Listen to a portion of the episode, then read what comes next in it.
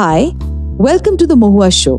My name is Mohua Chinappa, and I am an author, entrepreneur, and ex housewife. This podcast is about everything from business to technology to arts to lifestyle, but done and spoken imandari se. Hi, in today's episode, we have with us Dr. Shalini Lal, a seasoned professional and expert. With over 25 years of experience, she has seen the challenges and opportunities of organizational transformation firsthand. She's the co founder of Unqbe, an advisory and education provider around the future of work, and a regular writer on organizations. With her wealth of knowledge, academic background, and board positions, she's the perfect person to guide us through the future of work, which is a very interesting topic. Welcome, Shalini, in today's episode. Tell us a little about your background and journey in the field of organizational development. How did you come about this entire field, which is, of course, the need of the hour, you know, and post pandemic, a lot of organizations have looked at many, many areas that were a challenge in the past. How did you come about it? Thank you. Thank you, Mohua, for uh, calling me on your show. Delighted to speak about that. Uh, but I will have to take you back a few decades, if that's all right. Uh, so I got interested in organizational behavior, which is the functional discipline which informs organizational development, uh, when I was at business school. And uh, uh, IIM Ahmedabad, and this is a lesser known fact about IIM Ahmedabad, is actually the you know, seeding ground for many of the biggest ideas around organizational development in India. So when I was there, uh, we did a program, uh, one of the most interesting courses perhaps I've ever done, called Explorations in Roles and Identities, and ERI, one of the most popular electives. And at that time, what that course meant was that we just sat around and spoke about ourselves and our lives for five days straight. So, as you can imagine, uh, it was absolutely different from any of the other programs. Uh, but what totally amazed me was how just a few insights were enough to shift people's lives forever. And that's really how I got interested in organizational development as an area. I've been in this area for now, as you said, over 25 years, uh, working with individual, and these days it's uh, very often top leadership teams uh, with organizations or parts of organizations to help them design their culture, their structures, their leadership teams, and even people processes to make them ready for what promises to be an extremely exciting phase of uh, organizations. So that's how I got interested in it. I was searching for something that would, you know, be meaningful and give me the kind of joy you know, joy enough to devote several decades of my life. And some ways, I think I was rather lucky to have found it uh, fairly early on in my career. So that's a little bit about how I got introduced to the subject. Dr. Shalini, you know, it's really interesting when you say that, you know, this was uh, not a very well known uh, fact about how people got together and they spoke about their personal lives, right? And it really helped uh, people cross over many many um, levels probably of getting to work closer with the with your colleagues. And a successful relationship with a colleague means better uh, you know output at work right? It would be fantastic for our listeners to understand you know that there were staid rules about being in an office. And uh, you know things have changed now. You know i actually come from the background of advertising.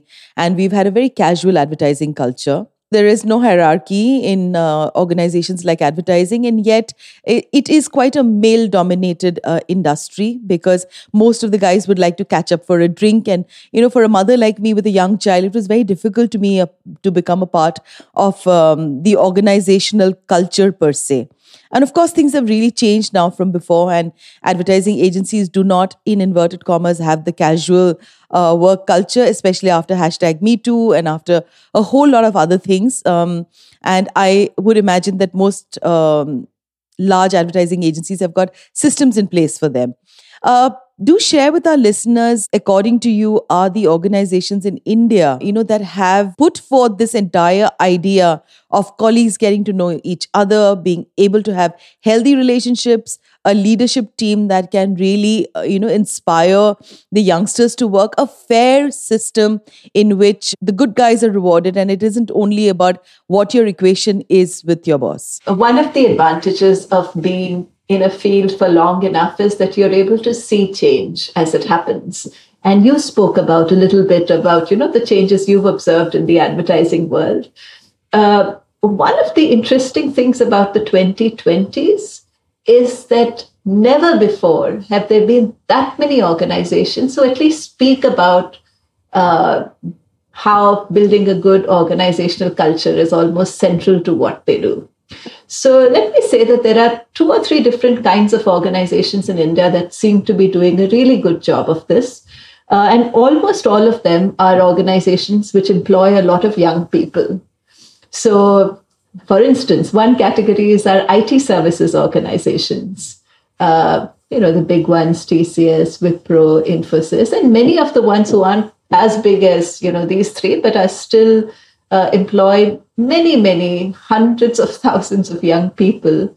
Uh, IT services firms have been really good about building cultures that are enabling and, um, uh, you know, far less, shall I say, authority driven, far more collegiate. Uh, but I'm also seeing, as I interact with a number of startup founders, that a lot of startups, you know, right from the very early days, uh, startup founders are putting organizational culture right at the center of what they do, which is actually quite different and quite interesting because back in the day, the idea was that, oh, if you're a founder, you have to get the business successful before you start thinking about organizational culture. But that seems to have changed. Uh, I would say that uh, there are far more founders who seem interested in building a good organization than those who are not. So you know, I think that's a big shift. But pretty much any organization which has had a large numbers of young people joining uh, seems to be placing a lot more emphasis on the kind of culture that they're building. So I think that's a very, very welcome change. I so agree with you, you know, when you talk about the culture of an organization and why it can be detrimental or it can be one of the greatest catalysts for an employee's growth. You know, if you have a place where you look forward to going to, you know, your output obviously is going to be way better than what it would be if you're not looking forward to going to a place of work. This is something that has been borne out by a lot of research. So, you know, there was a time when people were skeptic and there were many people who would, you know, I've heard positions like, oh, we're here to run a business, you know, first, not necessarily keep people happy. But uh, there is some excellent research that almost proves beyond a shadow of doubt that if you have good people practices, your productivity will be higher, your bottom line will be higher. So it isn't really something that is, uh, uh, you know, really up for debate anymore. I think the data is extremely clear. There is very little ambiguity there. So as you said, you know, when you look forward to going to work, uh, it's a completely different day, and you're going to be a different professional from if just the thought of getting out of bed and going to work fills you with dread. So that's a huge shift that's happened. You know, this is really the need of the hour, and what you're doing is so, so important uh, for organizations to grow. Considering, you know, I am in Bangalore and there's an entire entrepreneurial um, sort of a culture that's here. So many youngsters are in the business of startups, and uh, it's very interesting. Just uh, last, uh, you know, Saturday, I met with uh, a guy who's in the nutrition field, and he's got his entire startup. He's moved from Chandigarh and Gurgaon, you know, his uh, founder and co founder. They've come to Bangalore and they've hired a house where they've got all their colleagues and they're all together. They eat together. And, uh, and he says that it's fantastic because he's building that structure like how you have a family. And I'm a huge believer of that actually because uh, you know in my own career in the past when i worked i had a team that um, would just be there with me. In fact, I know it sounds terrible when I say this, but when I quit work, they were all willing to put in their papers and move in with me because they did not have trust, you know, in the new leadership that would come over them. In a way, it was a reiteration of uh, my faith, you know, having integrity, having there to hold your, uh, you know, your team's back. So, you know, it all deals with a lot of personal characters, uh, you know, in the leader actually. You know, what is it that he or she would endow and uh, take that forward. Uh, in a country like India, where does one really tap into that? Because we've we we also have a very jugaad kind of a mindset somewhere. Absolutely right. You know, I'll tell you the interesting thing is that uh, I've lived in a few different countries, and one of the things about India is that when you have a team of people together, the extent to which people will, you know, go way out of their way to make things happen is pretty unparalleled. So you gave the example of the uh, entrepreneur who's moved from Chandigarh and your own experience. And there are these moments, I won't say that these things necessarily sustain forever, but there are these moments when you have particularly a smallish organization and a handful of committed people who create magic, sheer magic. And that magic happens because of this complete blurring between this is the job role, you know, sort of on paper to this is what we are committed to doing as a higher, you know, something goal, purpose, call it whatever you want, as this higher thing that we want to do. And in India, we also see that people's sort of personal boundaries melt into each other's quite quite well to create a team. Again it's not forever but for a period in time. And that's really magical. Um, the other point that you brought about about are we necessarily always creating something that has value for the long term? I think that's a big one because as you said we are fantastic at putting together something really quickly and something that's good enough. But are we always the best at putting something that is truly truly excellent and exceptional uh, I think we're getting there, but we aren't as far ahead as perhaps some of the other countries are in building excellence over the long term. So I think what we do really well is this whole thing of, you know, we'll move a mountain in a week, which perhaps won't happen in any other country. Will we build the very best mountain? Hmm, we'll see. that was so interesting. So, can you just discuss your role as the co founder of Unqbe and the services that your organization provides? Oh, happily. So, Unqbe is founded on the idea. Unqbe literally means think outside the box. And uh, the organization was actually uh, conceptualized before the pandemic, although we are a pandemic baby. Uh, see, organizations are going to need to craft themselves extremely differently to deal with uh, what's broadly known as you know the fourth industrial revolution or you know this whole era of um, economic transformation because of technology. So we need organizations that have capacity for innovation agility uh, to a much, much higher degree than organizations have needed in the past. And now, on the one hand, that sounds very simple, but on the other hand, if you want that as an end outcome, you need very different leadership styles, you need very different organizational structures, you need different people practices, uh, and you need leaders as human beings to you know sort of wire themselves a little bit differently. So Unqbe, the organization, is about building future ready organizations. That's all we do. So we work with leaders to help them interpret and understand global trends in the environment to see how does that connect with the work that they do. We help them re-engineer their people practices so that their organization itself is has capacities for innovation, agility that are of a much, much higher order. And we help them build the cultures that will sustain these people practices because otherwise that's just something that stays on paper. So, really, that's the mission of Unqbe. How do we help organizations craft themselves so that they become the kind of organizations needed for the future? Which is organizations that are really able to think much faster than organizations of the past and build stuff that's fantastic, innovative, and fast. Let's talk a little about your weekly LinkedIn live sessions and what are the kind of topics that you cover if somebody was to come in and learn a little bit more from your work. Thank you. You know, originally the show started with the uh, idea that there's so much that's changing in so many different fields. So, for instance, there'll be a future of advertising.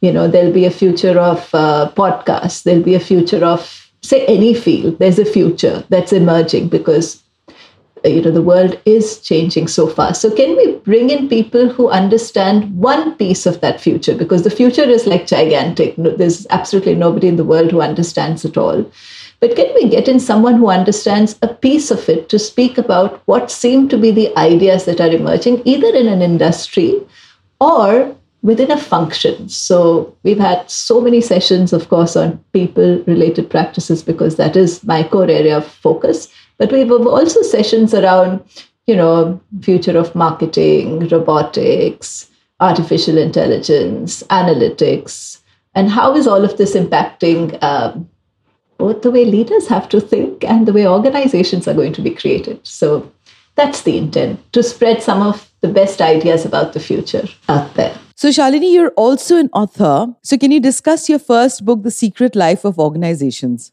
And what inspired you to write it? My stupidity inspired me to write it, frankly. Of course so, not. I'll tell you what. When I joined my very first job, I think I was the most naive management trainee in the world. And uh, I got into an enormous amount of trouble because I wasn't able to read organizational signals well enough. In fact, I didn't even realize that they were meant to be read. I was too literal in my understanding of what organizations did. And this is in spite of having studied OB, you know, as a functional area. So I wrote this book to help young professionals navigate the organizational world because uh, there might be people like me who enter without having necessarily a mentor to help them understand okay, how do you navigate an organizational hierarchy? How do you set yourself up for success within an organization? How do you read its culture? How do you know what are the unwritten rules of that place? what will get you promoted and what will get you sidelined. So that's the kind of topics that I cover in the book. How do you envision the future of organizations and what advice would you give to leaders to stay ahead? I'll start with the second because they are connected. So leaders to get ahead now need to master three very, very different sets of skills. The first is a future scanning, and future scanning is all about you know understanding how the domains which they're working in are moving, how the clients' needs are shifting. Uh, sometimes even things like how geopolitics will impact their industry and that's true for you know industries where for instance supply chains are massive etc so how do you read signals because when change is faster than the past which is absolutely the case going ahead uh, you need to be able to read the signs of change proactively. And you can't wait for that change to come to your doorstep. So, one of the predictions is that in the next four years, we will see as much change as we did in a hundred years. So, that's a lot, technological change. To be able to you know, keep pace with that, isn't going to just happen. It's going to need a whole set of skills. And, you know, in fact, there's an emerging science on that called futures thinking to be able to read signals, interpret them, and work with them. So that's one set of skills.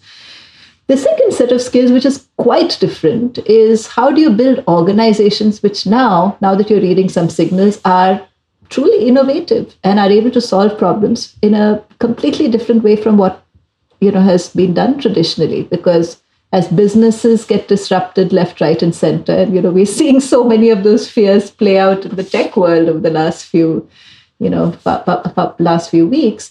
Uh, you need to be far more innovative and agile and nimble. So that means constructing the organization absolutely differently. So that's the second set of skills. And finally, it's about uh, you personally as a leader, because all that change and uncertainty is can be extremely stressful unless you are personally prepared for it at a very very individual level. And that itself is a third set of skills. So leaders you know their jobs aren't getting any easier. In fact uh, you know they're getting much harder much faster than any of us would have been prepared for.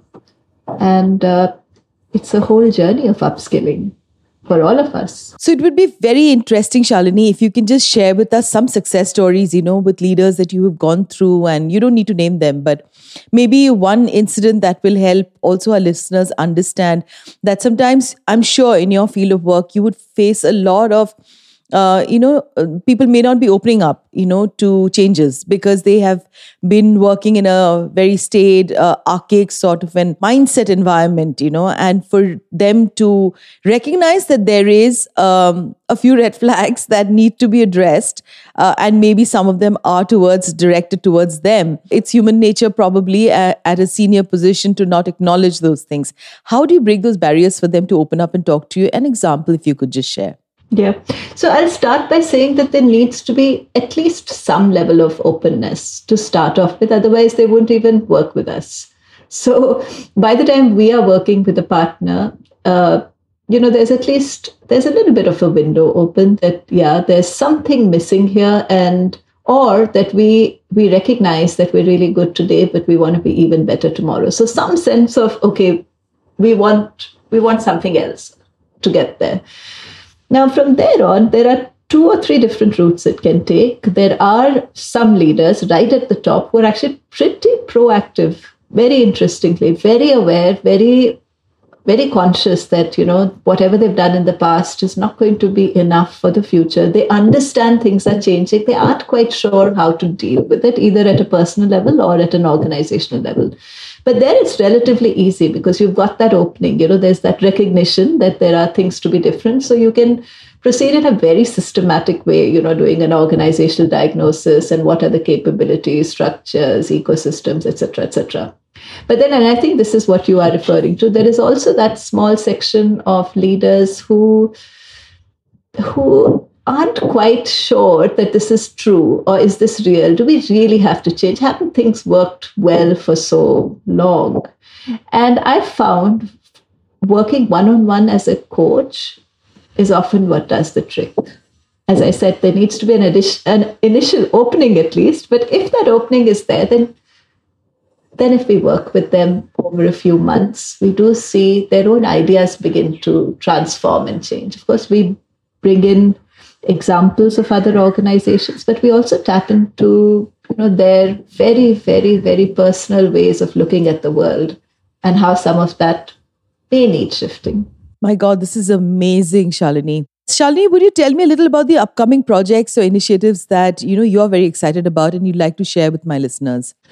Oh, thanks, Well, So this year, uh, one of the things we are super excited about doing is helping organizations uh, with a diagnostic of how future ready they actually are.